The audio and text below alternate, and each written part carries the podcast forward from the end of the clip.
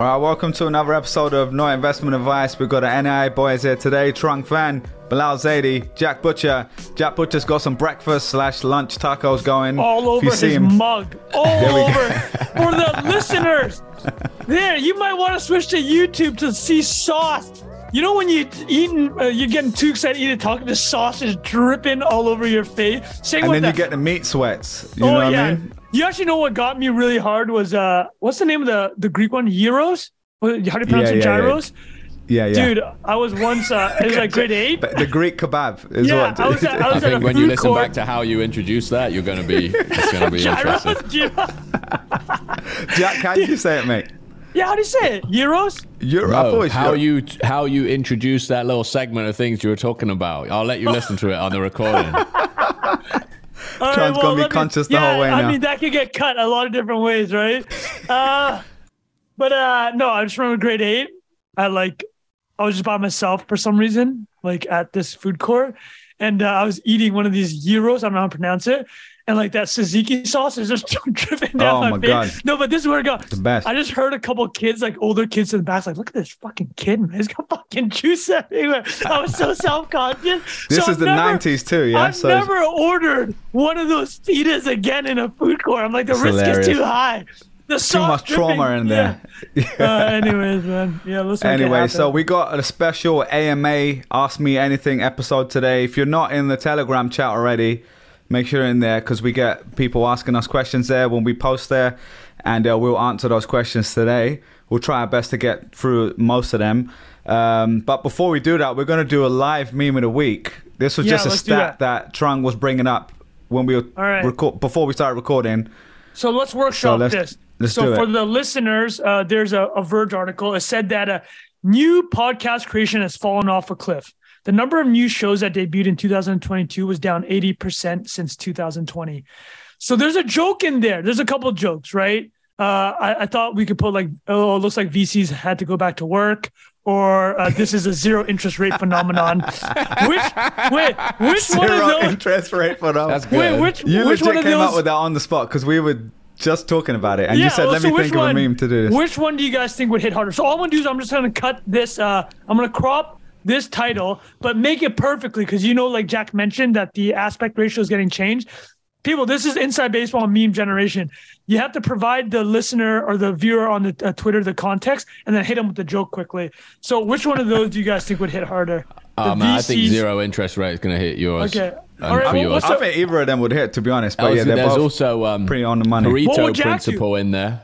Wait, what? What is it? The Pareto principle, Oh, you know. uh, literally what the is it? Principle. Yeah, 80 20, yeah. yeah, yeah. Oh, dude. Eighty percent The of podcasts. Yeah. Yeah. no, twenty percent. I don't know. There's something in there you could you could word Um, into a joke All right, I think uh, uh, the zero interest rate one's just that's low hanging for sure. fruit, yeah, right? yeah, That one's gonna hit a zero interest Um, rate phenomenon. There was. Remember that tweet from a couple months ago? It was like people finding out that their personalities are Yeah, only, to only apply in zero interest Oh, rate God. environments. That's so good. Oh, Incredible. my Let it rip, man. Trung. Let it rip. All right, so, well, Trung, uh, you're going to post this later, you said, yeah, yeah? I'll post it after the show, and then we can we can chat about. it. Let me give one more inside baseball for the listeners.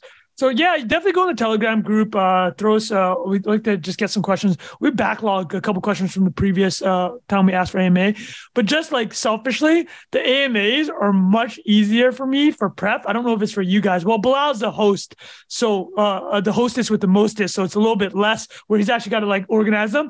But when we do AMA episodes, I like I don't do any prep the night before, which You saves just like two get three straight, hours. Yeah. straight to it, Jack, off the dome. You know what I mean, right? It's like it's like it's, it's way more fun because it's off the cuff, and uh, listeners enjoy I think that, right? people like it, and it's it's the style of convo. It's more like a discussion, you know. And it's, Yeah, 100%. I think that most people have liked them. Jack, uh, Jack, I see you do them on Visualize Value Instagram.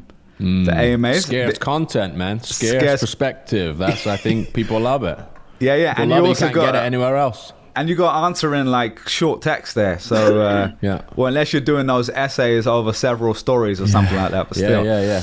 All right, No, so I think let's- it's great. yeah, I go think it's a great format. Reddit pioneered that, right? That was the. I guess so. ori- Yeah, I think yeah. like Definitely Obama's done popularized them. it. Like they got some big. Oh, if people you guys want to do 'em on see a really Very funny cool. one recently, go Reddit AMA. I think last month they did Bill Gates. Oh my god! and then god! somebody asked the Bill questions. Gates, "Oh yeah, you knew what was coming." Somebody asked Bill Gates, "Hey, how does it feel that you own like two percent? No, you're the biggest landowner in America. How does that feel?" And then Bill Gates wrote, "Well, I actually only own two percent of the land in America." And then the reply's like, "Only two percent of America? That's Are you incredible out that of you your said that. You I didn't win, see this. right?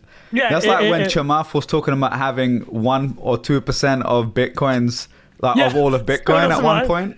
It's like, bro, and that- what are you He talking just leans about? into it though. He leans into the Hamptons life and the cashmere sweater. So anyway, so let's get straight to the questions. Um, and like we said, if you were trying to switch over to YouTube to see Jack eating his eating his taco, make sure while you're there, click the subscribe button, click the like button, drop us a Throw a comment. comment, yeah. Let us on, know what you think of this one as well. All right, let's go for it. The first question: companies, company versus individual name. So this was from ages ago, and Trung flagged it. So I don't Yeah. actually know who asked this one. Let me put the full context. It was around. It was about Elon. I can't remember who the questioner was. Uh, uh, uh, thank you for sending that question. We I did say that we would address it, but the, basically, the TLDR was like, "Hey, Elon's kind of going ham on Twitter. I don't really res- uh, agree with a lot of what he's saying. I think a lot of it crosses the line. Does it become a point for Elon or in general? I said it's a more general question. He asked specifically about Elon. He's like, Elon's turning me off from the Tesla brand. Uh, and what do you what, what do we think about that? So Yeah. well, since I framed that, how, I mean, And to extrapolate that really quickly, just to say what happens when a company gets too tied to an individual. Yes. So and to to broaden that out as it relates to us guys, the question is kind of like when you're naming something, when you come up with Yes. a brand in the first place, why do you choose your own name versus a, a different name? So we all have experience with this. Jack has Visualize Value versus just Jack Butcher's, you know, Instagram. Though he also has an individual one, so maybe that'll be tied into this. Trung has SatPost. Uh, Annie, you have Trung T Phan on Twitter. I have Creator Lab versus the Bilal Show. And those are all very conscious decisions. So yeah, I'll throw it over to you guys. let's ask Jack because Jack's yeah, Jack, probably I done the feel most like is branding the around brand this. guy. So Jack, once you're done eating that, That uh, was that is that a fish? Is that a shrimp taco? carnitas. Brisket.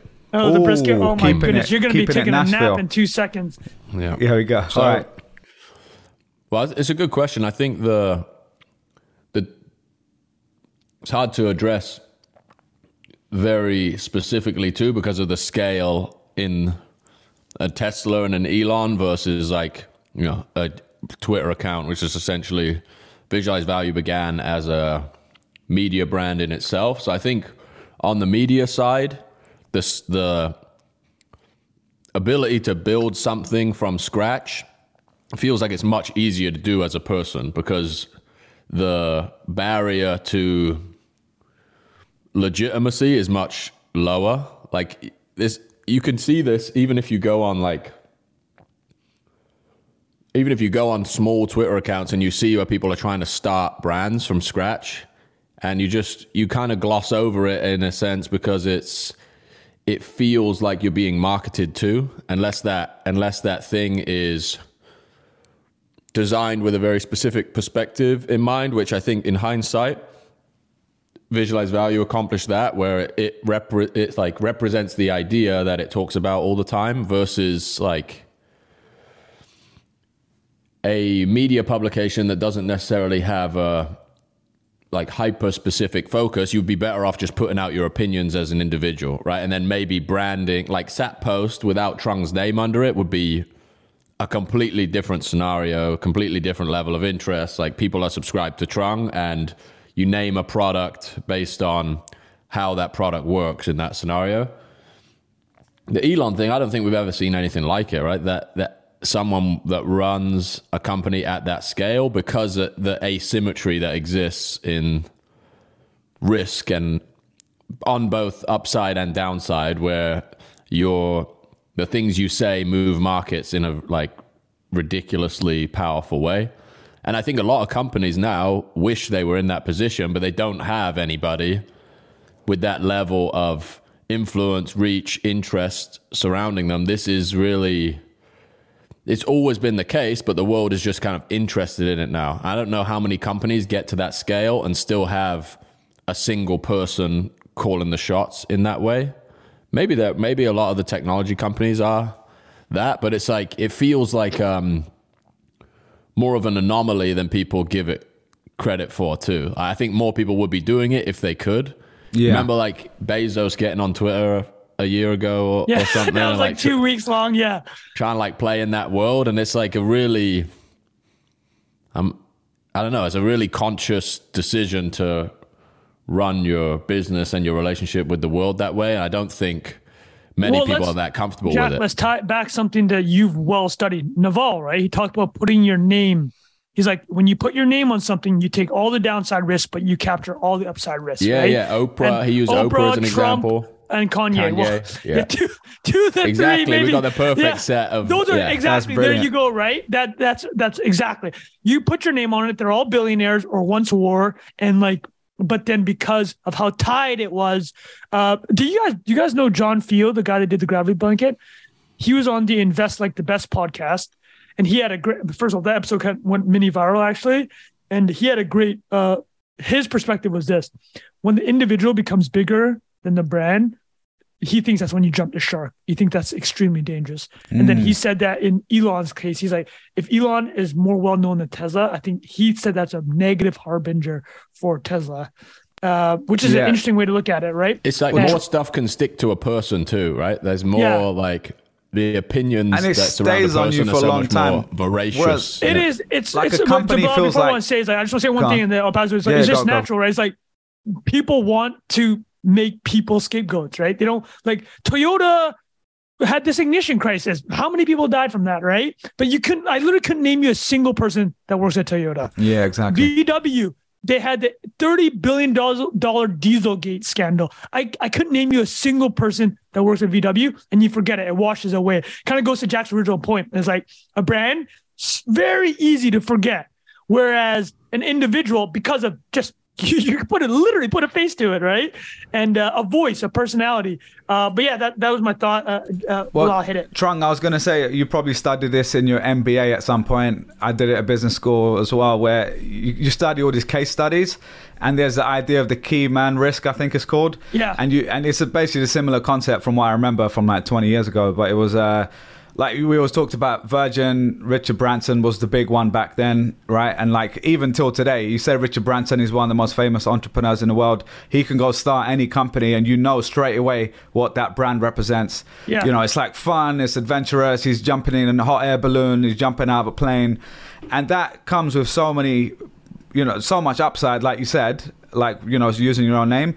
At the, on the other side, if he gets pictured in a remote island, I know he has his own island, but if he gets pictured on a remote island with a bad person, all of those are then negatively Yeah. impacted. So I, re- I think all, like a lot of these things, there's no like right or wrong. Like if you were selecting a name for yourself, your own Twitter account, your own business, or you're just looking from a macro perspective on Tesla and Elon, there's there's obviously good and bad about both. And so specifically for me, when I chose like the name Creator Lab, I never actually ever thought about calling it like the Bilal Show or something like that.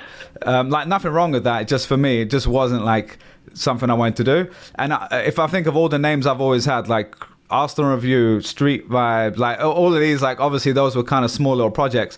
Um, but things I did in there was another thing I did called Supper Up, which was like a food thing. And Man, so I Bilal never lived a life before. yeah, there you go. uh, Yeah, before before I became a chill guy. Yeah, but basically, all of those names were really about like, what's the goal? Okay, and is it a real business or is it just me? Is it just me writing a blog in my room? Even then, I could have said Bilal's Arsenal review. It was, but it was, what's the broadest thing? They don't know who I am yet, so they, they need to. They know what Arsenal is. So Arsenal review is very descriptive. You kind of got Yeah. it. Creator Lab actually is a little bit of a tough one because when I first picked the name, I, re- I still really like the name, but now the word creator is like there's a connotation of like Right. creator economy. Whereas for me you know 90% of people i've interviewed are just like entrepreneurs right? So it's not really just about like a creator on youtube though i have a few of those as well. So um yeah i just think that's there's no right wrong way to do it. But personally i also think that you know one jack butcher one trung phan can have many of those accounts. And you can you know kind of what jack said originally if you've got like a specific focus it might warrant having its own name and um so Well, yeah actually, this question, I don't, I, I, I, actually don't Yeah, want to glaze over and say necessarily- no, no. But I'm gonna say is that I think this question is actually extremely important now because you have people like Mr. Beast who can become billion dollar companies on their own, right? That's true. So like, and a lot of people listening here, they may end up being somebody of that caliber or already headed down that road, right? It's like the question really is, do you put your own name on it? To own it like Oprah, own it like Yeah. Trump, or do you build some? And this is what I think. This is my two seconds thinking about an answer. I think if you want to build something bigger than yourself, it has to be its own name. If you That's care it. enough for something cool, no, no, sorry. If you want, if you want to build something bigger than yourself, it can't be your own name, right? Like Steve Jobs didn't name it Jobs Computing, named it Apple, right? Micro. l- l- let's just look. What has lasted fifty to sixty, seventy years, man? Even like even like like Rockefeller, Standard Oil, right, and that turned into Exxon. Like Bell is now AT and T, and like these com- General Motors is GM, right? It's not the name. Are of there the any founders. examples where it was Ford, other way? Ford is the one that's lasted the longest. Maybe but, like, Bloomberg is the only one I can think of where Bloomberg, it's actually but someone's are, name. But those are also just good names, right? Yeah, Like, yeah, that's true. Like Phan would not be an enticing name, right? Yeah, so yeah. maybe this is the Oh, man. Answer. You can build something bigger than yourself if you got a tight last name. All right, so there it is. I That's was the just answer. gonna say there's something too. There's something crazy about. We need somebody who's an expert on this or has studied this to talk about this. But there's weird, Star names?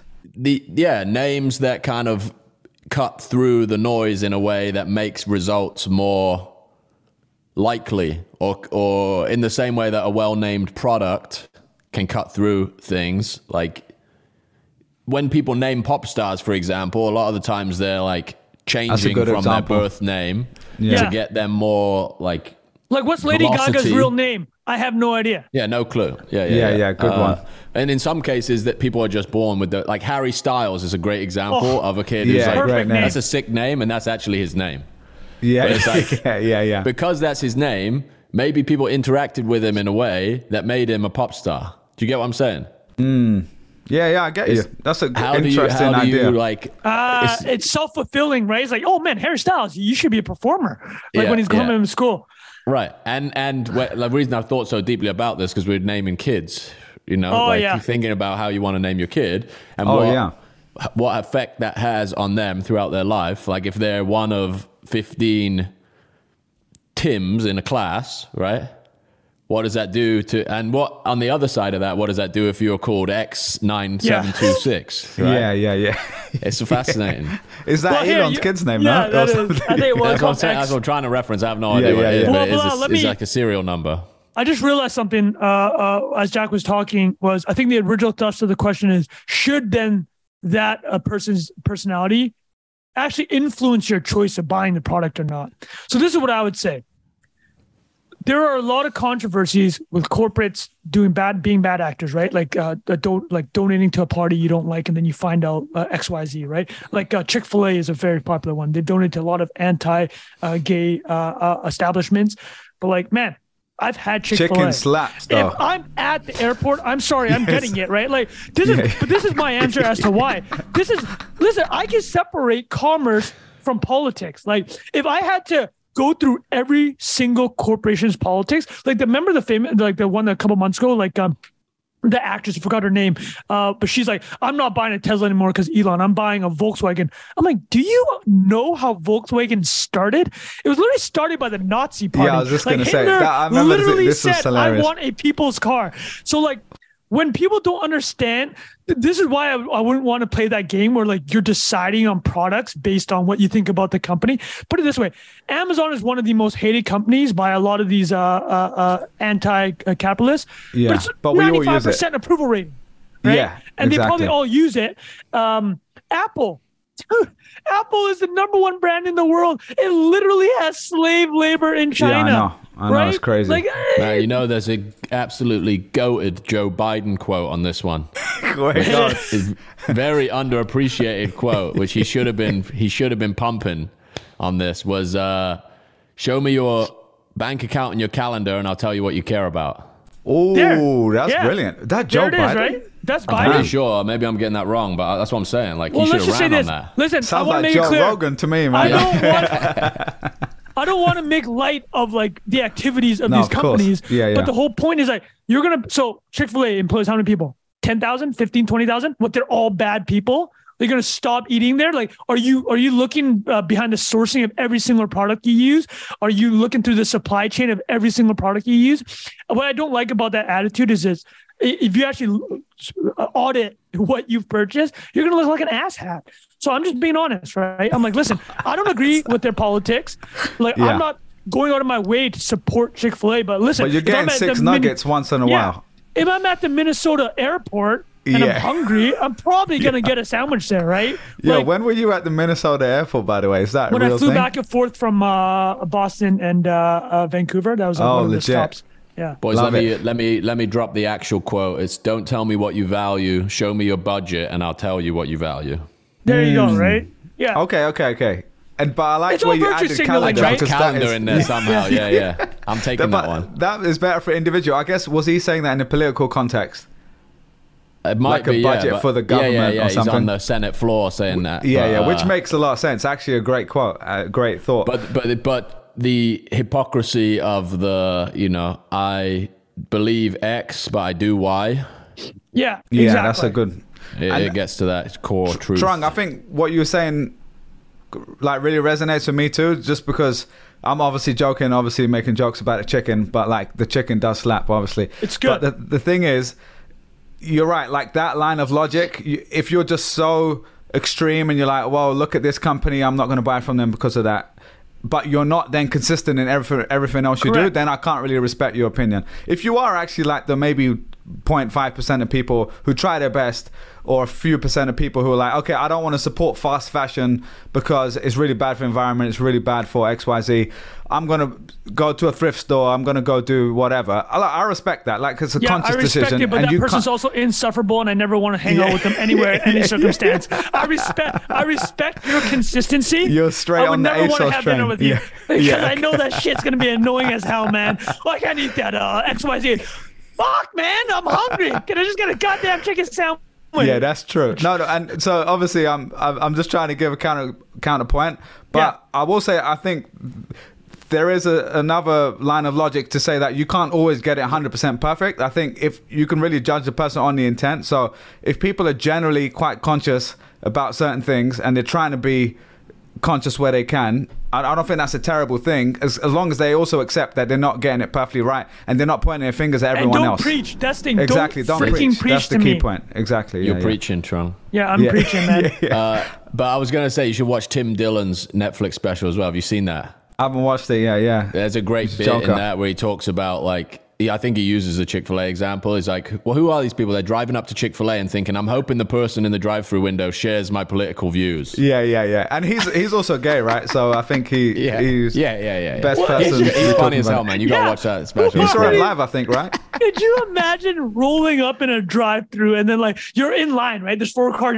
behind you, four in front of you, and you decide midway you're not going to order. Like, what is what is going through your head? Oh man. Anyways, All right, good good question. Whoever asked that, Yeah. sorry we didn't get names. I've got names for all these other questions, but that was an old question. Uh, should we move on to the next one now, boys? Let's keep the energy going.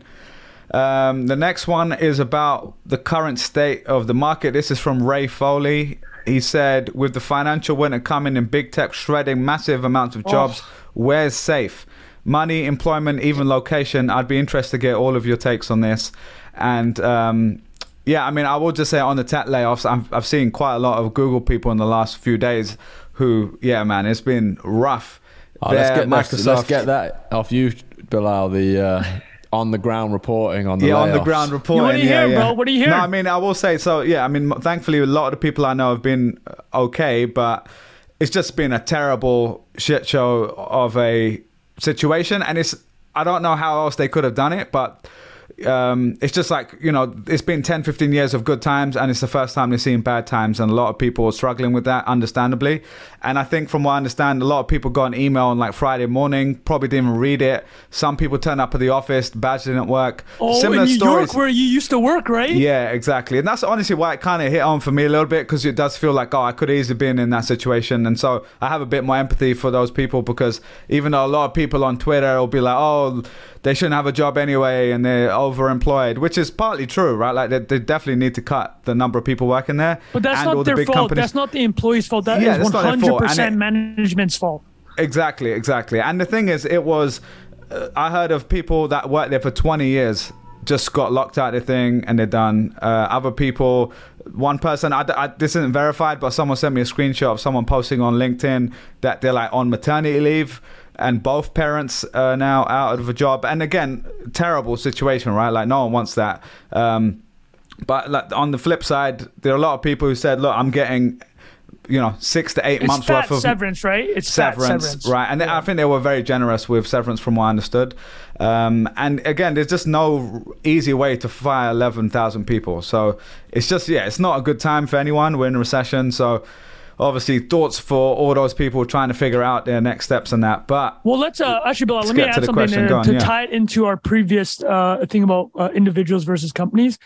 Remember what happened with Twitter and Elon when they're laying off people and how much shit he took. Again, it's because it was tied around an individual. Every every other major big tech firm has done something comparable. yeah, They've just like fired. but they're not saying, "Hey, Larry Page, you're," Yeah, or, or it- well, it's also Sundar in this because case. it's also because the well, you could say that some of them, uh, and Elon probably didn't handle as well as like the rest of these companies in terms of like being vocal and like the face of it. But like every other, I mean, we're talking ten thousand plus across Facebook, Amazon, Google. Obviously, as a percentage, that's not as much. Yeah, I was going to say, I think for Google, it's, less, it's like five or absolute six percent. right? Yeah. But the absolute numbers, massive. It's a lot of people. It's Yeah. uh, we're talking And- and 50, what- do you know- 60,000. Do you know like the concentration of What- departments what- or the disciplines? stuff- yeah, uh, Yeah. just again, this isn't verified, but just from what I heard, it's a lot of cloud. From what I heard, um, and again, I, I can't really say specific stuff because it will probably like give away who it is. But I heard from some people uh, across the board that it wasn't just like low p- performers. It was like literally such a weird distribution. No one fully understood what's going on. So it, But there were someone's just going to get caught in a crossfire and Yeah. at that scale. Like some right? seven-figure guys got caught, like gals, right? Like seven-figure yeah, employees I'm got sure, caught. I'm sure. And also, I can imagine where, like, so I heard from someone they said like the best performer in the team got let go and they didn't, and they were really surprised because even though they're probably a strong performer, the other person literally because it's in sales, so Imagine you that actually know the process number. of just like going through and figuring that out. and It's that's just what I'm, from my understanding, it must. It, that's why there's going to be so many inconsistencies where people are just confused because it's not. You know, it's really hard to do something like that. I'm. As, this is without me knowing anything. My assumption is there's some sort of algorithm which looks at perf scores, you know, tenure, compensation, what's perf uh, performance scores, you know, Okay. like your performance reviews. And again, I'm making this all up, but my assumption is they would use that. And it, you know, it's Google. They use a lot of data to do stuff like this. And and my assumption is that would get sent from the top down to the VPs, then approve, probably approve, to yeah. directors. But from even the managers I know, like a lot of them just had no idea this was was happening uh, at this scale. So uh, anyway, yeah, so pretty sad times, but it kind of was needed, um, and hopefully all those people will get a good severance and they'll be able to find work elsewhere. But Let yeah, me pretty add bad one times. thing on it, and you kind of touched on it, and people were like, people have been trolled of with the quote unquote Kush lifestyle, man. But I gotta say, like, the one thing I couldn't get on board was like these the, the jokes about the employees getting left. Like, hey, like somebody actually put a really earnest message, right? You guys probably saw the meme trend. Is like, hey, I'm, I was a former Google PM. I was let go. I, I can do X, Y, Z, and then everybody started trolling it, right? like people started yeah, yeah, posting saw like, that. hey, I used to work at Google. I'm the person that put the fuzzy pictures uh, from Yeah, yeah. Pinterest when you Google image search things and like and like that type of thing. I'm like, listen, I laughed, but I'm like, you, this is kind of cold, man. Yeah, it's like, when people are like losing their jobs, like you don't want to make because even if you're it. like, no matter like, kind of touch on it, even if you're super well paid and getting a fat severance, like losing your job is literally one of the most emotionally difficult things Yeah. that a person can go through, right? 100%. Because so much of your identity is tied up into it.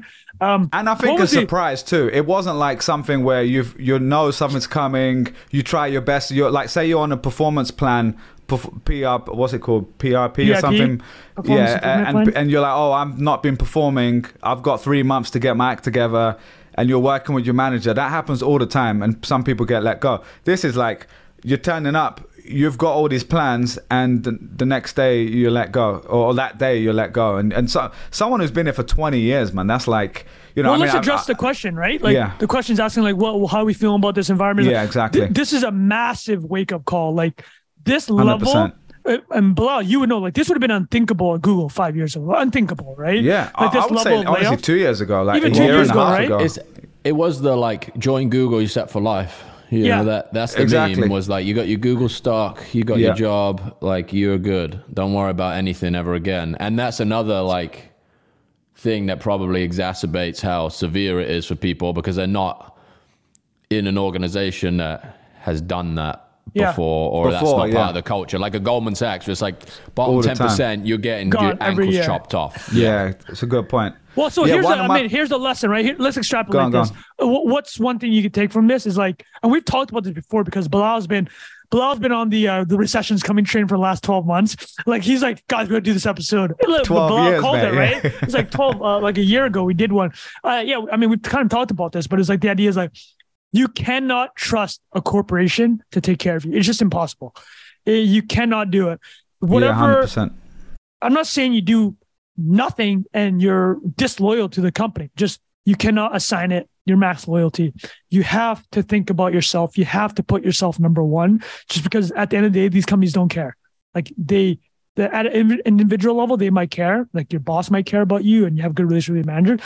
But these companies ultimately do not care. And, and, I I frankly, would, I and would, I would say they can't care. They can't Like, they care. don't have a capacity for it. Correct. There's no like is the not a vehicle for compassion. Right. This is not this is not a like moral judgment. It's just like this is just reality. These companies will cut your ass, right? And this is why I'm when people bounce between companies or XYZ and I I don't care. I'm like, listen, that's the game. That's the game of corporate life. Yeah, nothing And- personal. Yeah. Yeah, it's nothing personal. And I think that's my only takeaway I'd ever say about any of this is like you should never treat this these institutions like family because they're not, and they will literally like they will cut you by the knees. They'll all end up like Goldman. yeah. If push comes to shove, you will get chopped. And then, Trung, the other thing related to that is about identity, you said there, right? Which I think for a lot of people, like even I went through this, you're young, it's your first big job, you're like, oh, I'm in a job, I've got a, I've got my own desk, and you know, all the little things that you've wanted for a long time. And then, and then you get those kind of incremental things that you start feeling good about it. And there's nothing wrong with that to a certain extent, but you, it's just like, you know, ironically, what you talk about in investing, right? Like you need to have a safety net. You need to, you know, make your six to twelve month um, savings so that you're not out on the street when something like this happens. And and I think that's kind of my big takeaway here is like outside of just the job stuff. Is you know stuff we talked about in the building versus betting episode, which I think was one of my favorite Classic. episodes, Classic and kind of like a moment in time. Um, and and the way I think about it is, it comes back to kind of finances investing. It's like people always talk about reducing your burn rate and you know saving your money, and and I think that's important. Like don't overspend where you where you can, but there, you can only reduce your outgoings by 1x like 100% basically but your income you can increase by 2x 3x 5x 10x ask jack right like jack's gone through it going self-employed how much of a difference that's made if he was just sitting in his room being like i can't buy cappuccinos from starbucks today and he's just so hyper Go on focused on the that offensive, like go on the go offensive. on offensive, that- yeah, where I you like can. that. And obviously, if you're you've got three kids and a mortgage and you're in hundred grand debt, that's a different situation. But even that whole attitude of like, okay, I'm in debt. How am I going to get out of it? I need to make a plan around that. And I think finances do make a big difference here, and especially in a bad time like this, where you've been set. Like me and my girlfriend talk about this all the time. We've been preparing kind of for this, where we didn't overextend ourselves we still live in an expensive place in in New York, but we don't like spend. We could be spending way more on rent and all that sort of stuff, but we're like, actually, let's just live in a modest place, make sure we've got enough space to live well, but we don't need to be balling out for no reason. And I think now we feel, you know, as things are getting worse for both of us, right? Like everyone's getting hit. We're both self-employed. We're getting hit as well. And uh, yeah, now uh, we can at least lean on some of our savings and stuff like that if if we need it. I, I think Um, uh, something else I want to add is you're saying like uh, uh, as uh, you're getting hit is like I think it's going to get worse. I think 2023 is going to be tough. I think this is going to be tough because now you're going to see the trickle effect from all these people getting laid off. Like I know we've been t- uh, like last year was shitty for the markets, but like the employment situation kind of held up. But now these massive cuts are happening, and I know a lot of our listeners are probably tech or tech adjacent.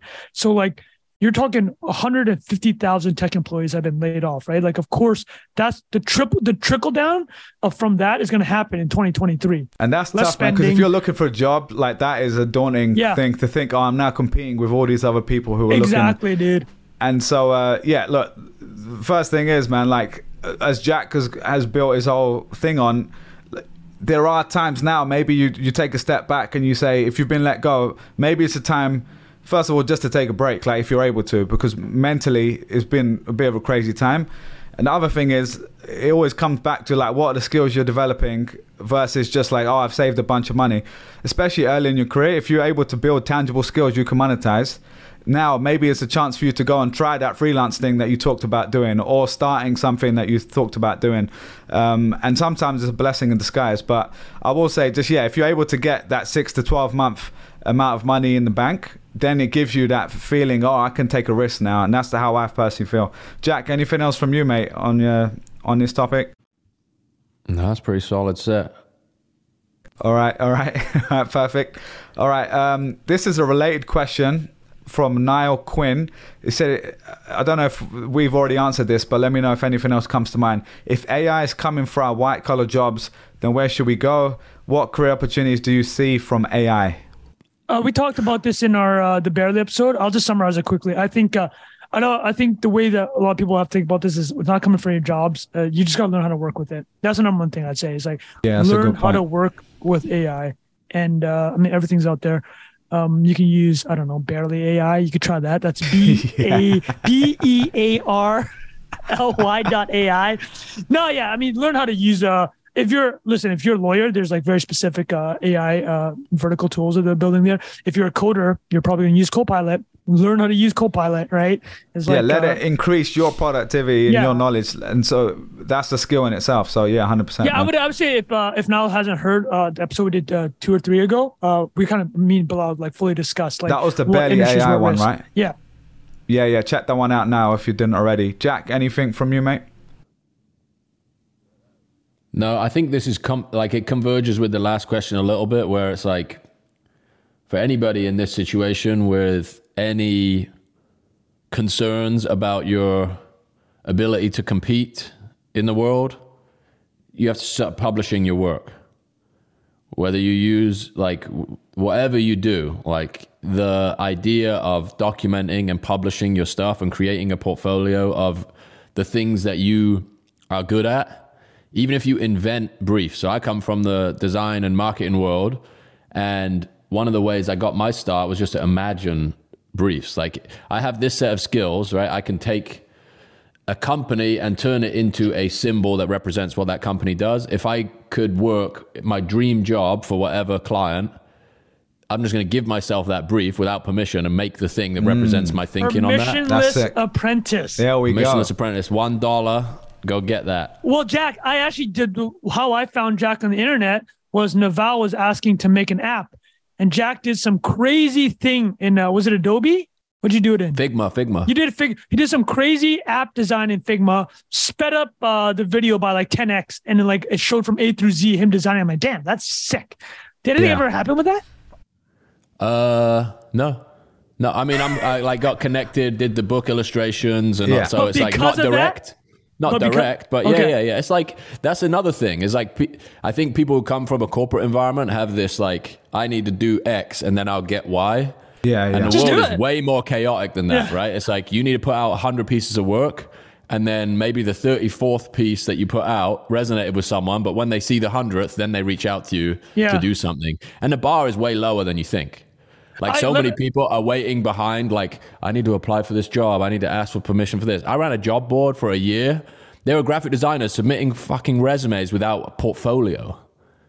It's like, what? I'm? I'm not even going to click on this. Like, it's yeah, just it's insane. And that's like, yeah. like, that's not one in 10, that's nine in 10 oh, of people that are like, I'm a graphic designer and I can do X. It's like, well, show me. Yeah, show me, don't nothing. tell me. That's crazy. There's nothing. Like, that it's like this is going to mm. sound insensitive, but the amount of people that have like proof of proof of work, let's use a little yeah we go piece here, there we go is very very very very low and it's embarrassing to do that into a void or a vacuum and like publish work that isn't getting feedback but even the act of doing a thing a hundred times if no one interacts with it is one is going to make you better and then when you get to the point where you start to get any kind of resonance, people can look back and see the hundred things you did before.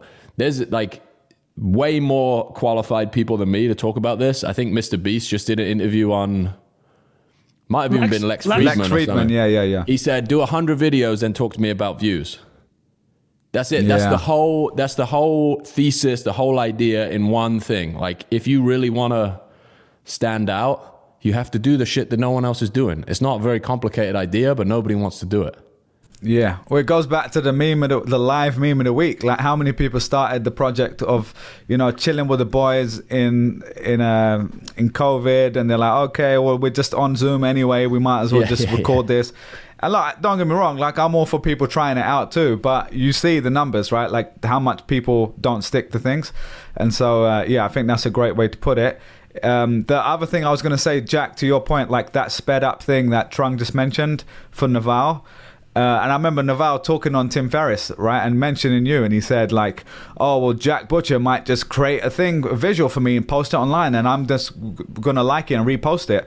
And like, it took a hundred of those things, right? And then, and and in advertising, there's a, I think it's like a rule of seven or something. Like you see an ad, The I don't know how. impression of- yeah, yeah, yeah. It's like you need to see a TV ad or a video ad or whatever, a brand seven times normally minimum to actually start noticing and be like, oh, I've seen that a few times. What what the hell is that? Dude, I Um, love that you brought that up a lot because I actually had Yeah. this pin. I forgot to Oh, mention sick. it. Garry Tan, uh, a president now of YC. Yeah. Uh, d- did you guys see? I love. Did you guys see this tweet? You or did you send it? I it? didn't see this. Yeah. So Garry Ledger. wrote, "How do you build a brand? Space repetition. If you can hear about a product service at one, two, 30, and 60 days, the majority of people who experience it will remember it for years. So Hmm. the idea of space repetition is very well known in memorization, right? The way to memorize uh, content is not to just spend 24 hours on it, is to like over the course of many months, keep refreshing it in your brain and it gets like it gets imprinted literally That's what into your memory. Readwise is built off, right? That whole Exactly, idea. right? Space repetition. but I love that. like- Sorry, go ahead. I was just going to say the massive paradox in that is like you have to stay interested long enough to get there. And that's Yes. that's the issue that people have is like they get bored before the market gets interested in the thing. But it's like Bilal says seven. wait, Bilal says seven times. Yeah, minimum of seven. seven I'd- times. yeah, I mean that's just an arbitrary number, I guess, by this point because it was from like 50 years ago, I'm sure. But you kind of get the idea. Is like another example we've talked about in the show before. Creator Lab getting big guests on the show. You don't just get like Gary V. I'm not trying to like name drop, but like all these big names I had: Gary V, Tim Urban, 'em, Bilal. Da- Daymond Drop 'em. John, Oh Jack Butcher, God. all these people. oh. Like it, it normally isn't just like one email, right? Like literally with Gary V specifically, that took me probably like 20 30 emails plus getting to people in his circle saying my name being in the calendar book six different times it got cancelled and then seventh one i recorded and that is literally just it's continuously putting reps in front of them and uh, if you keep hearing my name and you keep asking, oh, there's this really eager guy with a British accent with a Pakistani name, and he's like, oh, who's this? And then and then he sees a clip from me show up on his feed, and then he hears Yeah, Scott yeah. Harrison, his boy, mention me, and then it just it compounds over time, and and uh, yeah, it's a lot of work. Don't get me wrong, but, But, and, but, and I was just going to say, Bilal, Yeah. this is directly relevant. The email that I got from you asking to go on the first time around Yeah, yeah. is still probably the most sophisticated outreach that I've gotten since, and that was go. early Appreciate on it. in the Twitter world. yeah, yeah, Where it's like, again, the bar is low on in every area where like most people will send a DM like, come on my podcast. Literally that. And it's like, why? Why would I do that? Bilal's is like, hey, here's all the people I've interviewed. Here's what my listeners are interested in. Here's how many people download it. Here's why I want to interview you. Here's like a form to sign to make sure blah, blah, blah, blah, blah. It's like, all right, this guy clearly gives a shit about what he's doing. I'm thanks, in. man. I This guy realized- looks like to he do I have big. the screenshot here, by the Yeah. way, and this I, Yeah, I didn't I didn't publish it, but it was on. I think Trung talked about it ages ago. If you're interested, we can share on the link. Spotify did an interview with me where they basically asked me how I got a lot of guests, and I didn't like consciously do all of this, right? I didn't be like, oh, I've got a prior relationship, I'm building social proof, but that is just like basically what it was, right? And the easy out. I mean, I think I mentioned that in the interview. I basically said like, I don't ever want someone to feel pressured into being like, oh, please come on, or something like that. I'm always like, if you don't want to come on, like, it's completely cool. It also makes you less desperate. And uh, that comes from not just pitching people like this, it's like from general life, in sales, in relationships. Like, you don't want to be that eager, Yeah. all over you sort of I person. love so, the easy out that uh, I never actually thought about exactly that variable, but the, man, just people are busy, right? Just let them out. Like, just give them the things. Like, hey, totally cool. yeah. Totally cool if you don't respond. Yeah, completely. All right, great, great answers on that one. Um, well, uh, Trung, did you have anything else to add? Yeah, well, just on your point about the seven names, actually, uh, do you guys remember the Captain Morgan ad? There's a, literally a 30 second Captain Morgan ad, and all it does is say Captain Morgan. It's like Captain Morgan, Captain Morgan, Captain, Captain Morgan. But then that's the reason. You have brilliant. 30 seconds. And it, what are you trying to accomplish That 30 seconds? Like It's like just 72 reps hammer or impressions. home. Yeah. That's funny. Well, this is actually the next question, which is actually really related to what you just said, Jack, around uh, publishing your work. So this is from Mike Battle. Twitter growth from scratch in 2023. And there was also a related question from Ricky Rose, that's my nickname, talking about launching newsletters from scratch. That's not actually his name. His name is Ricky Rose. I just added in the Rick Ross lyric there for you hmm. guys. If you had to start with zero presence, curious how the squad might launch a newsletter, how do you do research, what the hook is, and how do you write that first banger? I just grouped those two together because I think it's in a Let, similar us let's do a case study about there we about go. newsletters. Our boy Ben Tossell Mm, is yeah. absolutely on fire with Ben's Yeah. Bites newsletter about uh. AI. I think it went from zero to 20,000 subs in two to three months. And I just chatted with him yesterday. It's like, I'm trying to get 200K by the end of the year. I'm like, uh, Oh, on your man. growth rate, like, I would not be shocked. 100%. So what I want to yeah. say about Ben is that okay. So a little bit of context. Ben was founder MakerPad, uh, sold to Zapier, and he had thirty to forty thousand Twitter followers. So not zero. But what he's done is the right thing. Is pick one niche and just be absolutely relentless. Dude, this guy is resp- any piece of AI, like Yeah. anytime there's like a new art tool or a generative AI tool or chat GPT news update, literally Ben's just like adding this to newsletter tomorrow and LinkedIn newsletter. I, I, I can't even tell how many he's doing It's a day. incredible, yeah. Must be 20 or 30 a day. And he's just- still got his main gig, by the way. this is a He's doing this on the gig. side. Yeah. It's very And- impressive. It, uh, I mean, uh, Bilal had him on the Creator Lab. Uh, you, did you guys talk about strategy more? Could you actually talk about yeah, that? we did a little bit uh, uh, in the second half of the show. So if you're interested, you can check that out. But basically, uh, we we mo- mostly talked about what's exciting in AI. But the, the second part was really around why that style of newsletter and why he then chose Twitter. And and so I think it comes back to the principle, which is like. What are you focused on? Why are you doing it? So for him, he specifically, I, I would group him in the group of what Shaan, um, Shaan did with Milk Road. Milk Road, the crypto Yeah, they- newsletter. crypto newsletter, they basically said, all right, there's a growing market, there's an opportunity. I'm doing this as a business, or I'm doing this to grow. I'm not doing it because I'm a creative writer and I need to express myself. That's a very different goal. Um, and and I think that's always really important. Is like to rank basically why you're doing it in order because you want all of them right? Like you want to have expression you want to be get your twitter numbers up whatever but really why are you doing it? So in his case it sounds like he's like this is a big opportunity. No one's doing milk road the hustle or whatever for ai in his opinion. And then he looked at his own skills and he started writing his own work like you know like actual editorial stuff. And then he realized like this is too much work. Like he it wasn't for him.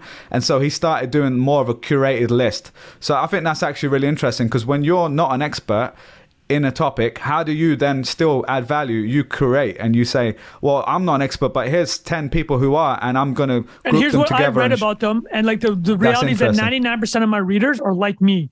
They're on this journey with me. They're also going from zero. So everything I'm like, I'm not ahead of them. So they're, I'm not running ahead of them with this content. Right.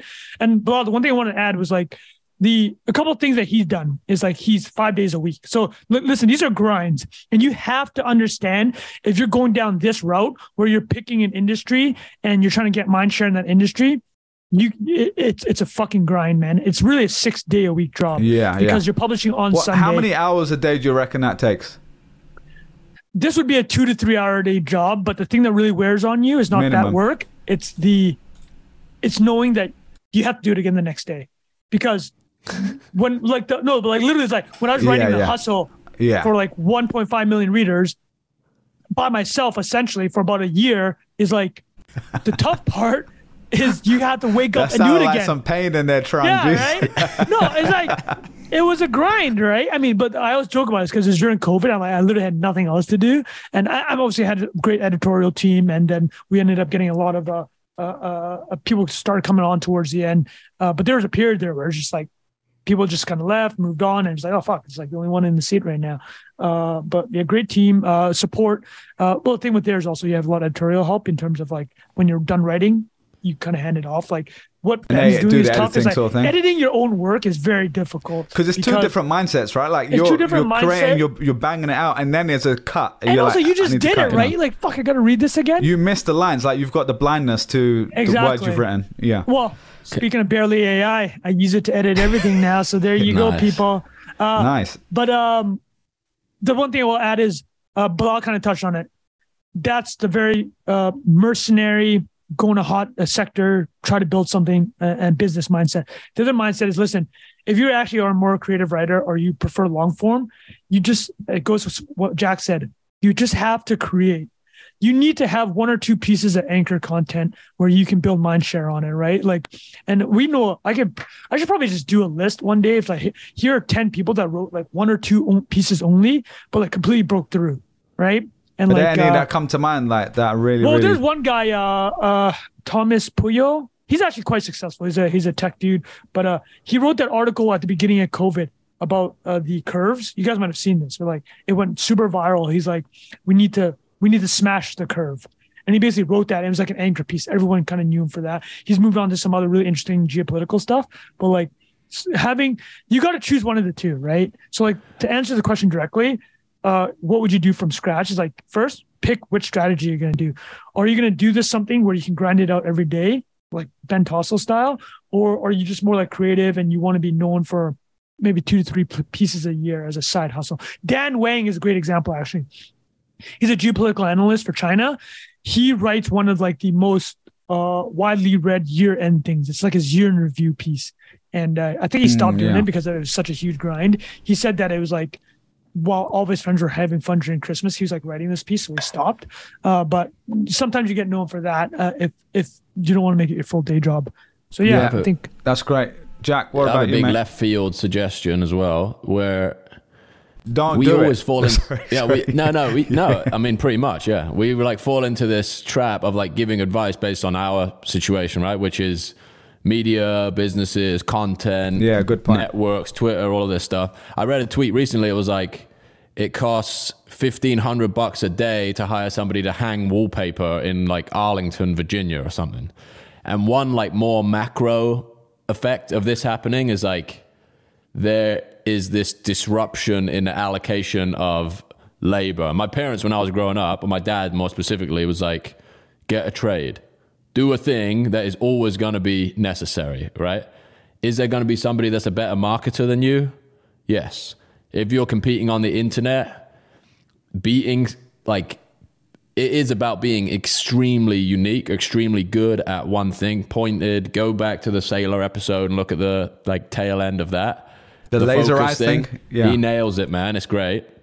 But I also think if you're like starting fresh and you had some, uh, let's assume that you have some runway on a like severance type situation, starting an internet newsletter to like Yeah. read to reach some like arbitrary outcome where you don't have something really specific in mind like for me creating content on the internet to was to get clients to do graphic design work for because that's what I wanted to do but people start with this idea of I want to get attention or I want Yeah. to have people read my stuff why and you get the why from basically doing the dirty stuff that nobody wants to do. Like that's where you pick up the experience that leads you to a place where you're like, okay, I'm good at this. What's the most efficient way for me to get people to come and ask me to do this for them? Yeah, that's a really good It's point. like chicken. Because it's isn't like- always it isn't always the eh, writing or the podcast or whatever. It, often it is something completely different, like you said. Yeah, yeah, yeah. And I like I'm way more interested in that stuff than I ever was, just because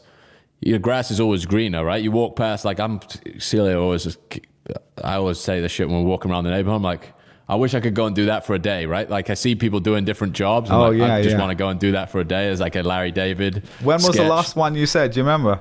Oh, probably like doing roofing, like on a new ha- like new housing construction. I was like, I'd love to be up there.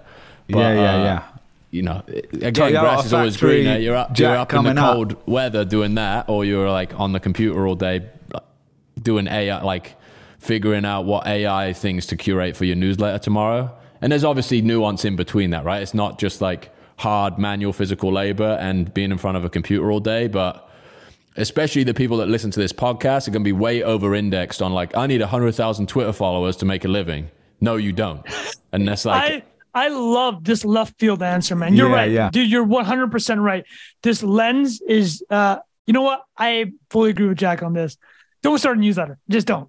Yeah, Unless you have a really good reason to. For most people, sure. Yeah. Yeah. I mean, when I spoke to our boy Pomp about it, that was the first thing he said. He basically said, the first thing I'm going to say is most people shouldn't be doing this because this is what it's going to take. And it's not that whole like hustle culture thing of like, oh, well, this is what I'm so hard working. But like, if you see literally what Pomp and his brothers do, like, I mean, especially Pomp, man, like he's he's literally putting out a daily the output they email. Animals. six like podcasts a week. Like I don't even can't even count anymore. And they and they do it with energy. And and I another I actually listened to um, Jason Calacanis on a Tim Ferriss pod recently. It was like from end of last year. And I know like some people, you know, whatever you think of Jason, I actually thought it was a really good episode. And one of the things that stood out for me was him basically talking about he's like a ten out of ten extrovert.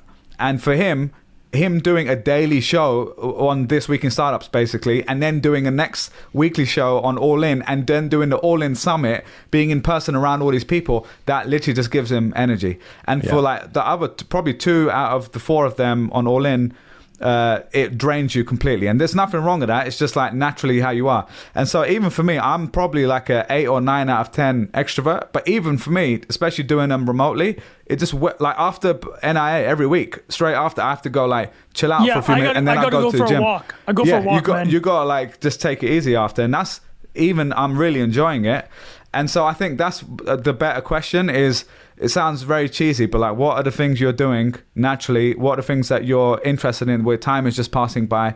And sometimes that ends up just being a hobby. It's like for me it's arsenal right? Like you hear me talk about it every week.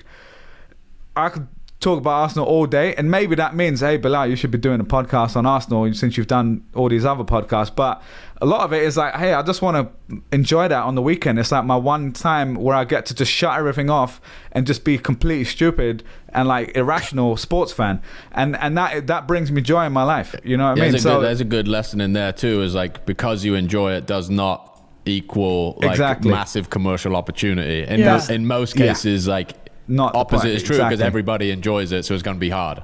yeah, exactly. You And actually then- know then- who? Uh, Yeah, uh, I just on. want to say that. Have you guys watched the Breakpoint thing on Netflix? Uh, the tennis show that's like the F1 show. Not yet, but I got it added. It looks pretty good. Yeah, the, the first episode's with Nick uh, Kyrgios, uh, Oh, the Australian yeah. dude. What a that- lad- what a lad he's a total is. personality, right? But like, Yeah. he doesn't give a shit about tennis. Like he plays a quarter of the He's year. He's a basketball guy, right? Yeah, he's like no, but like he literally the show is Well, just he talking plays about tennis. He plays tennis He's as a, well. he Yeah, was yeah. a top ten ranked player, and Yeah, he's like, the only guy who's beat Federer, Djokovic, and Nadal. He's one of three people that's only uh, Yeah, yeah, that's yeah. one of that's In beaten. Federer, Yo, uh, uh, Novak, and uh, Nadal, and like high, super high potential. Just does not care about tennis. he doesn't Just, have doesn't coach care. like right doesn't now. have a coach.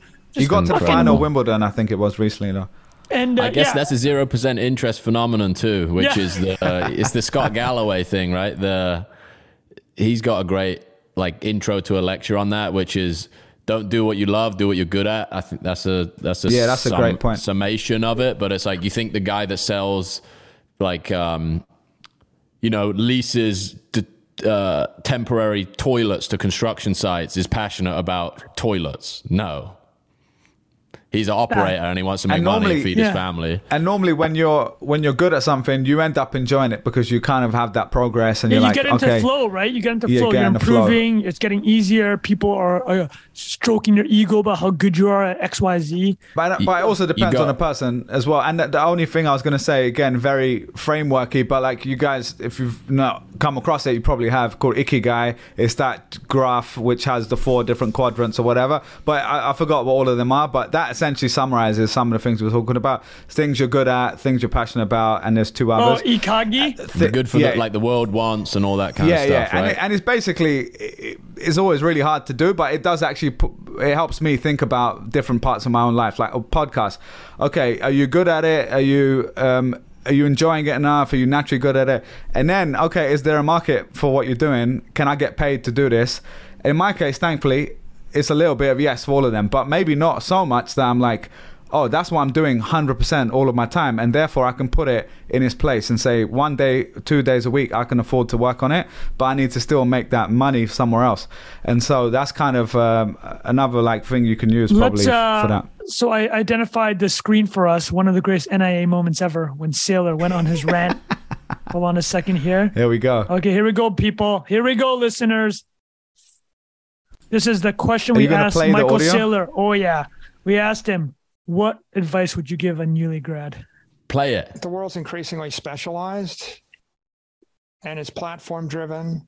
So you need to focus uh, on um, first. You need a basic set of skills. The ba- the basic tools you need to get by in the modern world would be English, uh, important, the ability to code, right? Uh, some computer science or uh, be computer literate, be uh, be English literate because anything you sell in the world will sell for a higher price in English. Anything you buy, you'll buy for a lower price in English.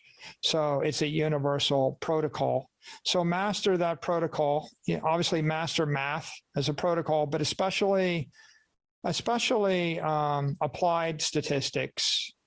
Uh, for example, if you have a complicated um, theoretical math problem, you can generally plug it into a computer, or you apply, you know, you can you can Chat have, uh, GPT? programs that'll solve calculus and calculus of variations and those forms of math. But the kind of math that you use every single day of your life is applied statistics. Like, for example, what's the likelihood that coin is going to zero?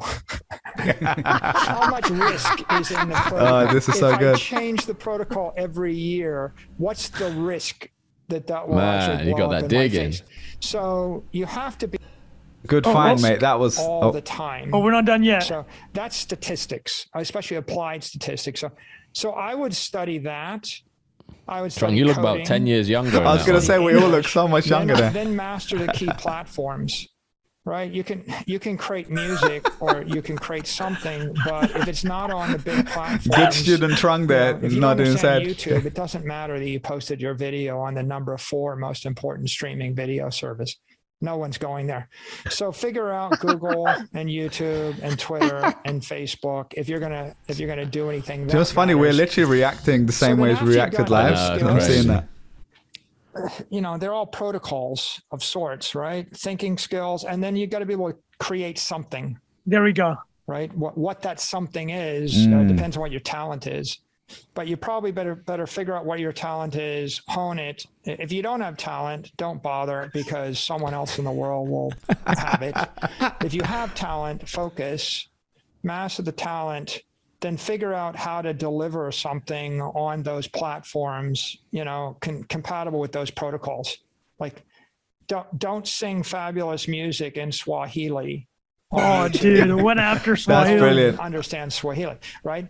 F- figure out where is the money, right? People figure out where are the people with the money and how do I communicate with them and how do I serve them? And you, then you do that thing with the awareness that the world is increasingly Go get that uh, selfie though. global, See that? interconnected, and and um, there's a winner take all type This is this is the lesson.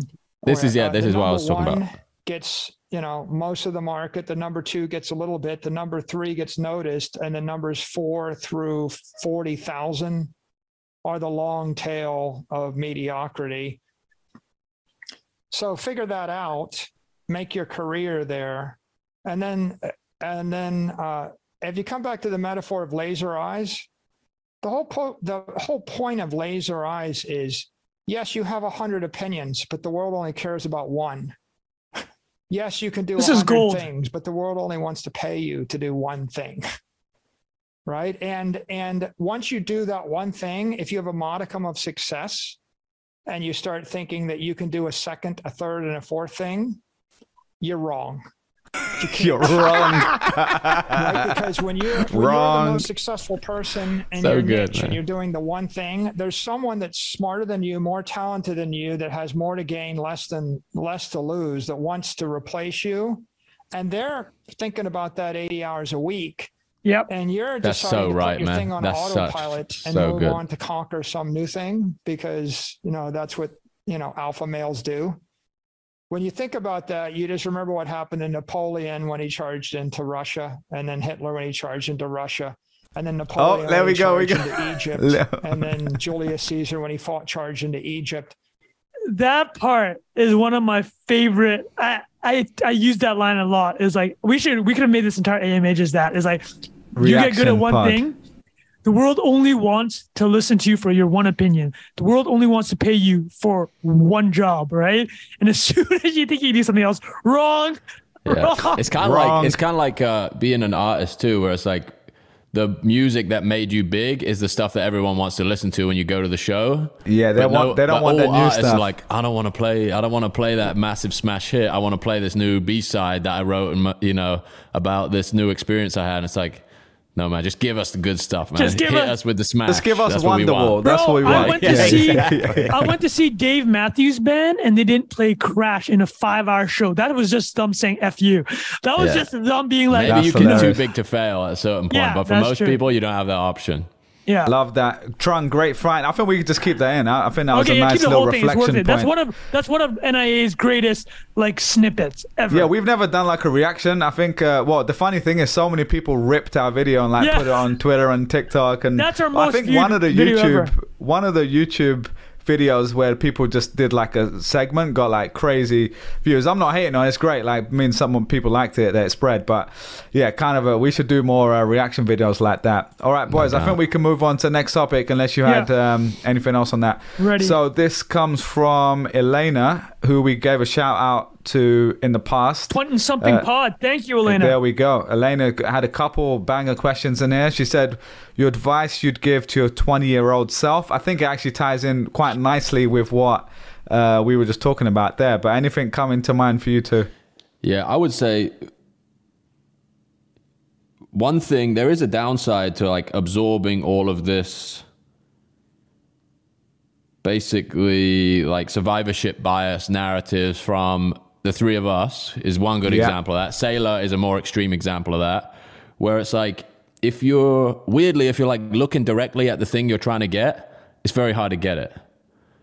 Versus like when I was 20, moving to New York, leaving like my group of friends who basically, you know, I'd be on the piss four nights a week with and just like, you know, having an amazing time, but like putting myself in an environment where I was just like, okay, I'm here to figure out this world of advertising, marketing, graphic design, whatever you want to call it, and sort of pursuing that weirdly with no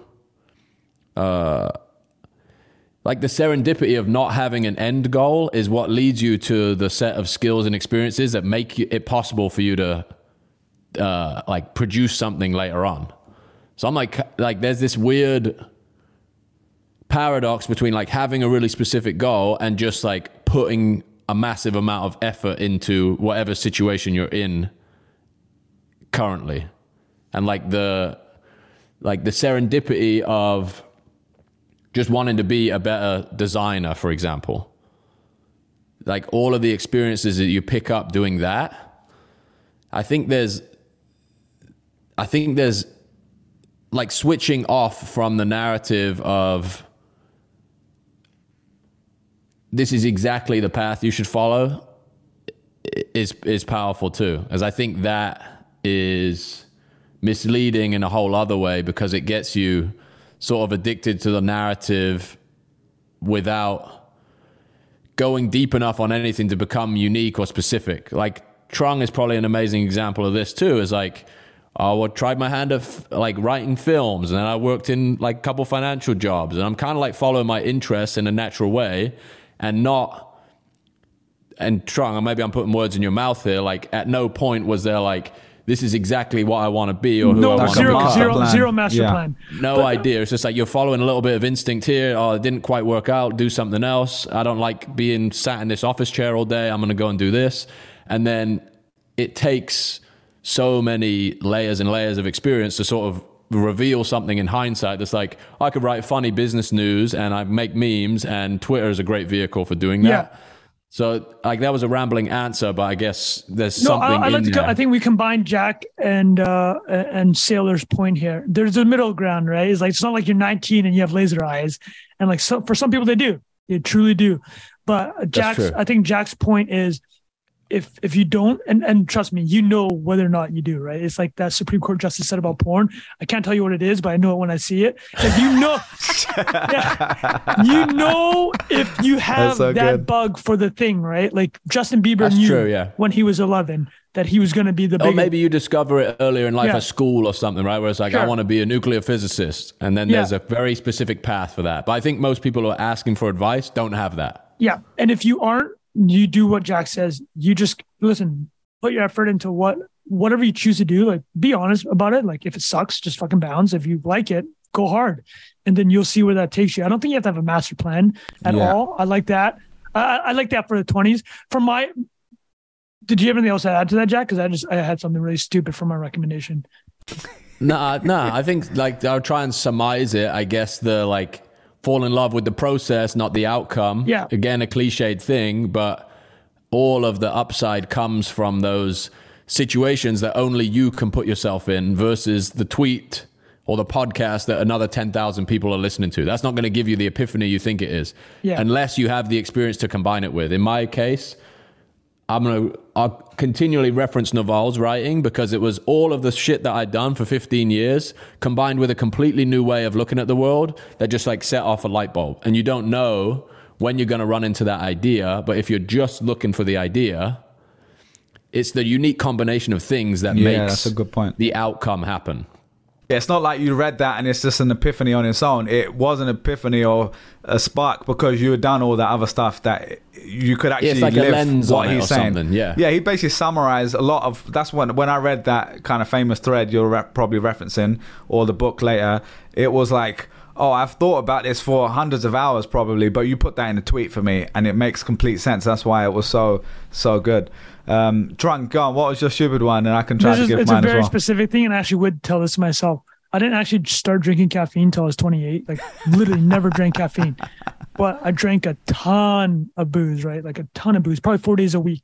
Between 15 and 25, I was drinking four days a week. 15 and 25. I would just go back to myself, not even 20. I go back to myself at 15 and be like, dude, just quit alcohol and just you'll get a similar type of vibe from caffeine, bro. Just do the caffeine. Mm, That's, that's literally what I tell myself. I don't know how many listeners here are having that. Uh, that uh, listen, number one is like you don't want any dependency, but that's just not my personality. It's like I drank to be social, and then it just kind of took on a life of its own. Uh, but if I had to go back, I literally, I- I've told this to many people. I'm like, I would just tell myself, start drinking caffeine, dude. Drop the booze, do caffeine. Caffeine is way more conducive to like productive work and like not ruining your life. So yeah, wha- that, that's my advice. Would your Vietnam uh, experience have been the same without it, do you think? Well, Not I the mean, same, but the the coffee in Vietnam is basically crack. So yeah, yeah, that's true. Yeah, that shit is strong. yeah, the, Sorry, the Jack, what were you coffee. going to say? Uh, maybe I lost it. Uh, Sorry. No, no, you're good. What were you saying? Give up booze. do do caffeine 20. instead of booze, or like Yeah, uh, and or, I said, re- would it be his experience have reorder been the same? how much you do instead of doing 100 percent booze, maybe do 20 percent booze, 80 percent caffeine. Introduce I totally caffeine into forgot. your life. I totally yeah, yeah, forgot. Um, yeah. Carry on. That's all right. Okay. Well, yeah, Wow, I'm you- gonna. I'll give quickly on my one. I'd say similar to what you both said. Actually, I think it's both pretty good. The caffeine. I always drank caffeine, so not necessarily as relevant for me. But um, th- this one it seems a little bit random, but for me, kind of what's resonating. Maybe it's just because it's been more recent for me. But I would say to my 20 year old self, two things. One is I'm gonna always re go back to what I was naturally into. So like if I look at like the stuff I'm interested in now, I wasn't exactly interested in the same stuff, but it was a similar sort of stuff that I was naturally into 15 years ago when I was like in my bedroom finding music for the first time um, or if it was like going on the internet and finding all this stuff on the internet that was really interesting to me f- making computers like all the stuff that was just naturally really interesting to me like now if i look back like if while i studied at a levels in the uk with before university i studied economics maths computing which is like coding, computing, and philosophy. And when I did that, I remember people kind of looked at me like that's kind of random. Like they're- not, they don't seem like you're doing like chemistry, biology, and something to do medicine or whatever.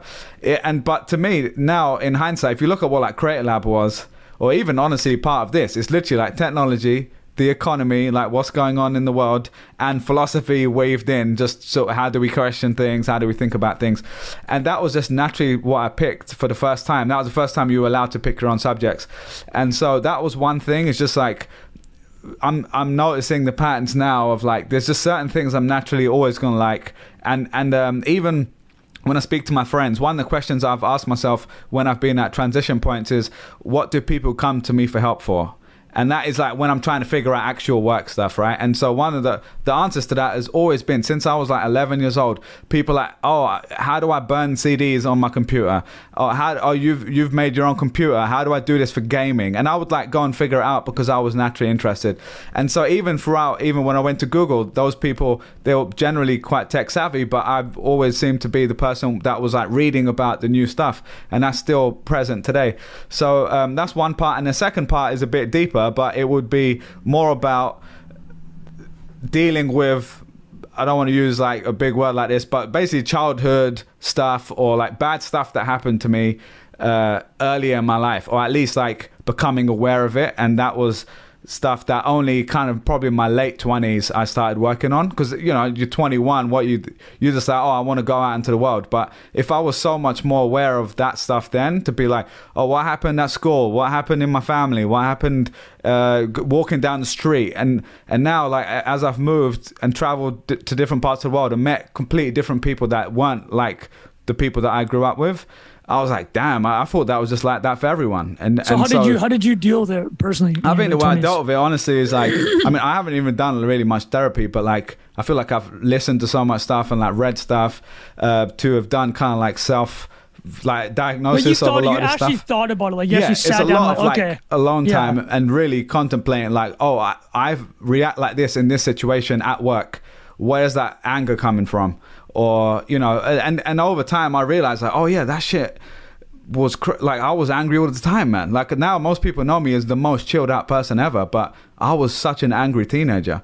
And that again, without turning it into a therapy session, it was like because of stuff that happened, and I was like enraged, and I thought the world was unfair, and that can translate into something really negative. And then thankfully, at some point, I realized that oh, that's not doing me any good, and I need to put it in its place. And when I was able to do that, I could actually like use it as fuel.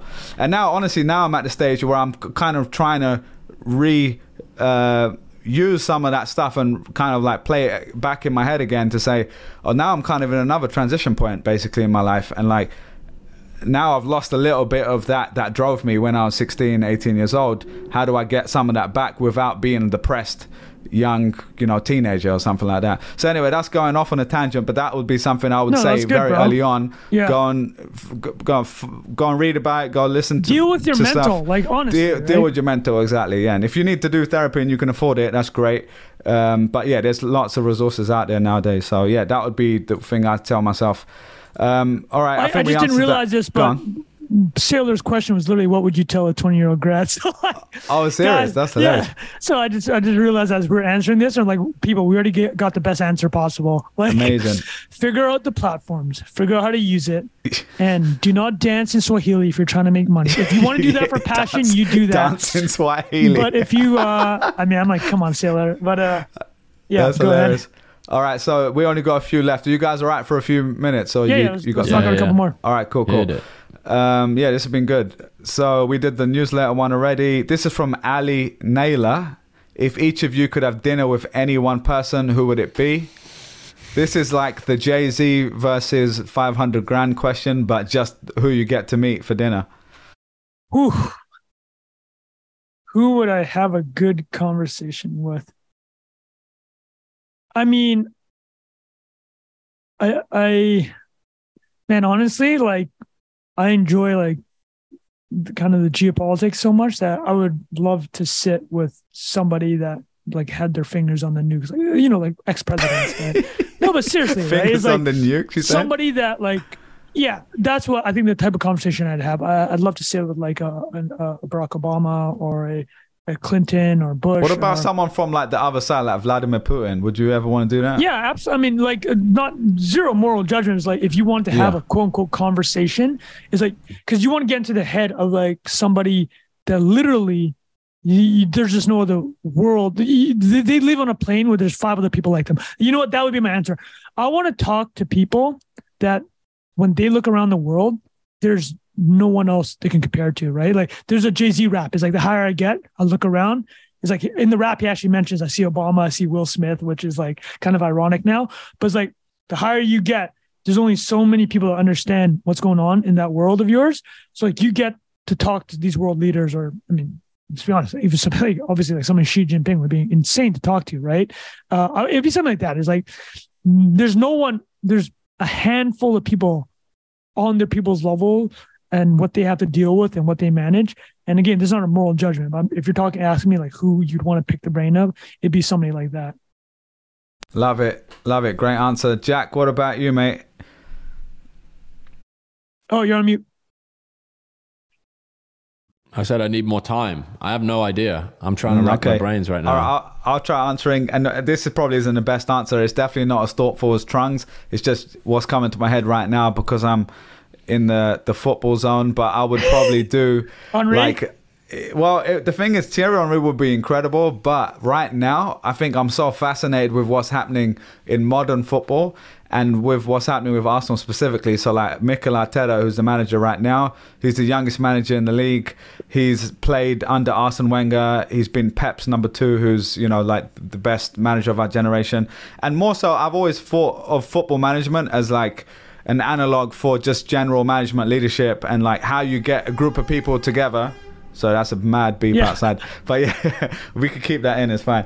Um, but yeah, just an analog for how you get a group of of people to think about something with a goal in mind high and something performers, that high, performers, yeah. Uh, egos, highly paid individuals, and then you've got tens or hundreds of millions of fans from around the world. You've got the financial pressures of what's going on, and then you you're your own person too. In that position, he's like an ex-professional footballer. He was the captain of Arsenal, and so just I think, especially as I'm both interested in the past and the future, I think he would be a really interesting lens into what's happening in modern times. Um, and yeah, it would be something completely different to what I'm mostly reading about, you know, in day to day outside of like business and tech and all that stuff. So that would probably be my one. Jack, anyone coming to mind? No worries if not. Uh, all of mine are like dead. So I think in. Yeah, perfect. I, I would want to go like inventor, technologist, artist route. I got three. Buckminster Fuller. You guys mm. know him? Yeah. Nikolai Tesla. Oh, Michelangelo. Yeah. Oh, oh yeah. look at that. All, oh, all three at the same time as well. That's what Jack nah, was nah, thinking, think dude. That's what down, Jack was thinking. Nah, just like people who I think had like obscenely massive eh, goals for impacting the world with things that they made or invented. Yeah uh, just like enormous imaginations. I think Steve Jobs would be up there as well as a candidate. Oh yeah, definitely. Um, yeah.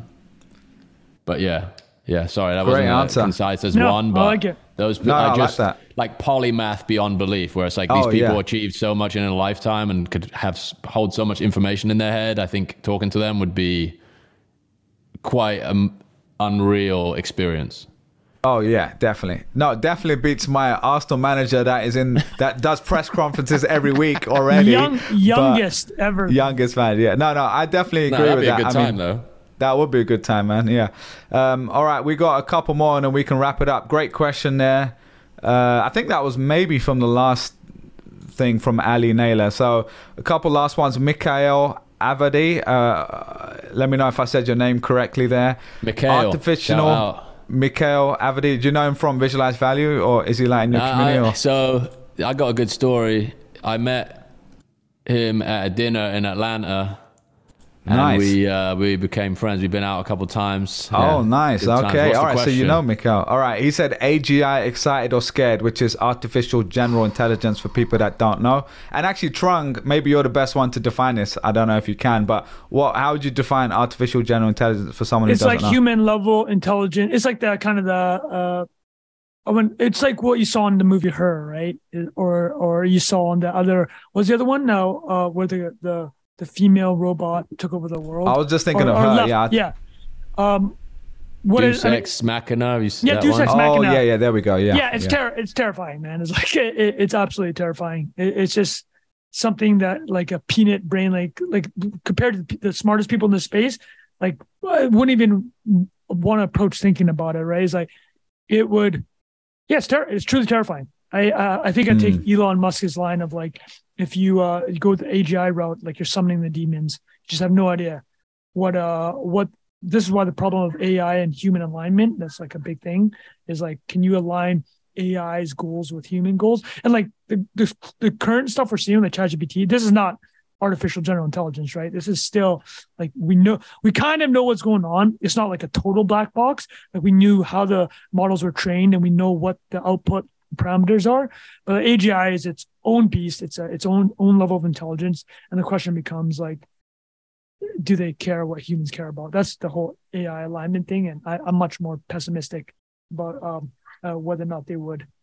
Um, nice, so yeah, Jack. What Dark. about you? They is it general AI well, let's put it this Uh, way: Do you care what an ant thinks about? or sorry Because that- AGI? Yeah. Sorry. do you care? Do you have you ever spent a second in your life thinking about what uh, an ant's emotion is or what they care? You don't, right?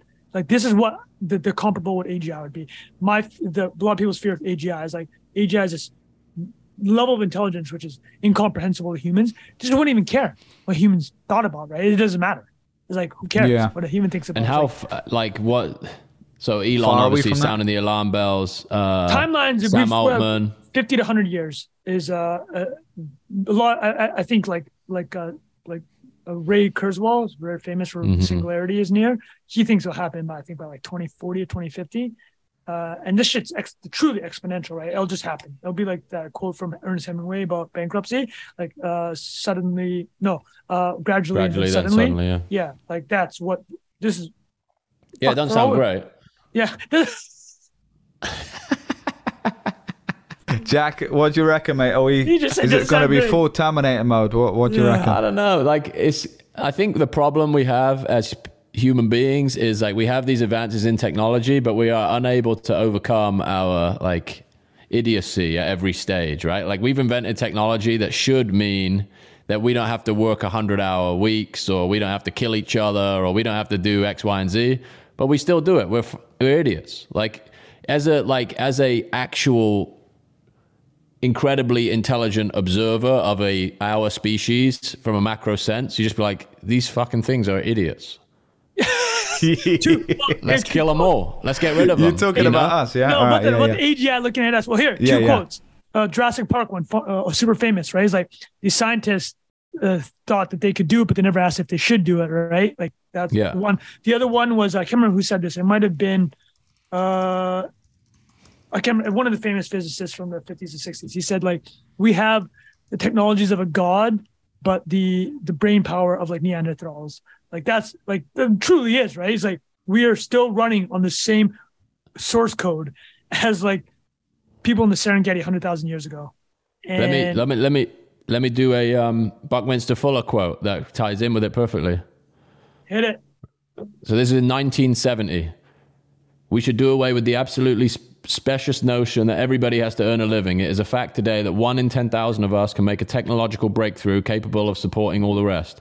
The youth of today are absolutely right in recognizing this nonsense of earning a living. We keep inventing jobs because of this false idea that everybody has to be employed at some kind of drudgery because according to a Malthusian Darwinian theory, he must justify his right to exist. So we have inspectors of inspectors and people people making instruments for inspectors to inspect inspectors.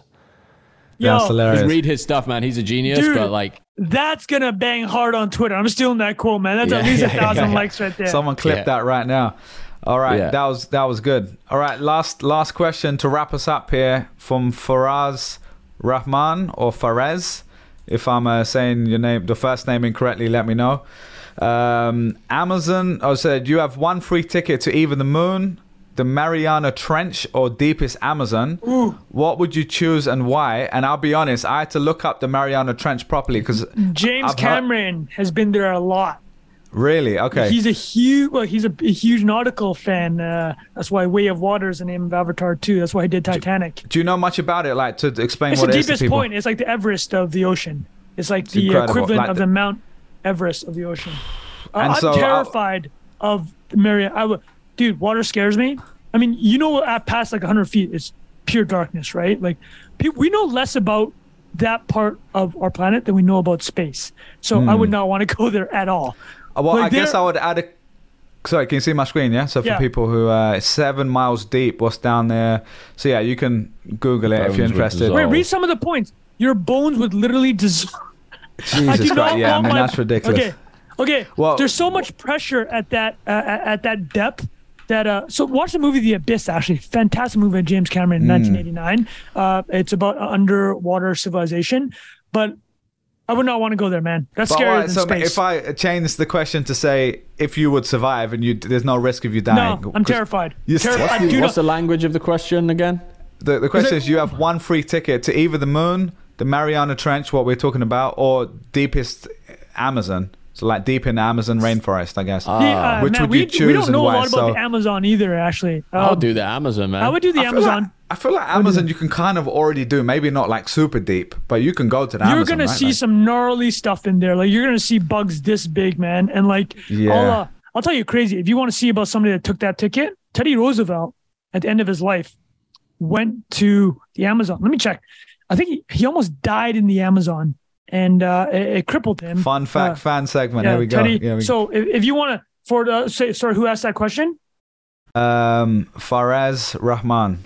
Yeah, so for us, if you uh let me answer not for me, who's not exciting, but let me say that in 1913 and 1914, uh, the former President Theodore Roosevelt went to the Amazon basin. He got extremely, he nearly died during the voyage, and his house was permanently damaged. The river where he went was eventually named the Rio Roosevelt.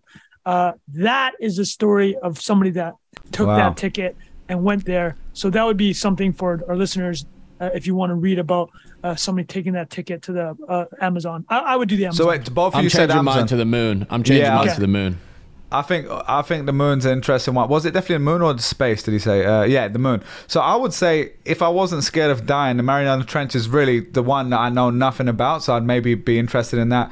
But an Amazon, I feel like would be really incredible. But I feel like you can kind of already get enough of that already, like without knowing the detail. I know people have been to Amazon and like you could still see stuff um, in there. But yeah, like if you're going deep in, you're right. It's a different world, right? Like you're gonna experience stuff and people and like the animals and stuff that you just didn't know exist. The moon one to me though is kind of ridiculous. Like that would be just ridiculous to be able to see from outside of space. There's a phrase for it. Trung probably knows off the top of his head, um, where you just see the Earth. Like that seems incredible. So I would yeah, probably you know say what? the moon yeah, as well. I'm pivoting. Uh, I just read some of the in agreement? Wikipedia. I read some of the Teddy Roosevelt Wikipedia. That's gnarly, dude. Uh, I'm not. I'm not about that.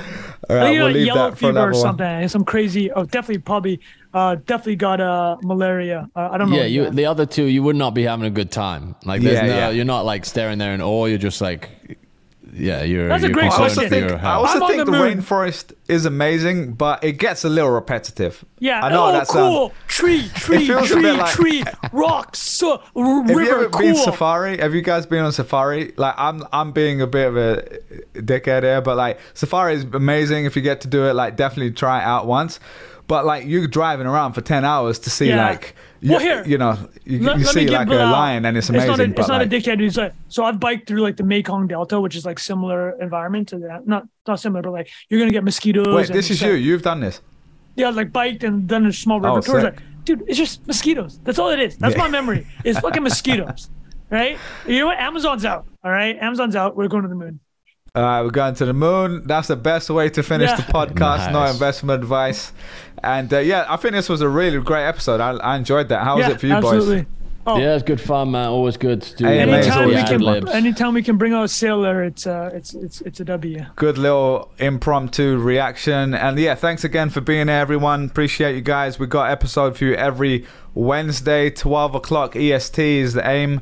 Um, and so yeah, we'll see you next week. Make sure you subscribe to all the podcast players on YouTube. Give us a smash the like button, and all that good stuff. Share this if you Share want it. somebody. If you have a friend or family member that is drinking too much and you think they should use caffeine instead, share this.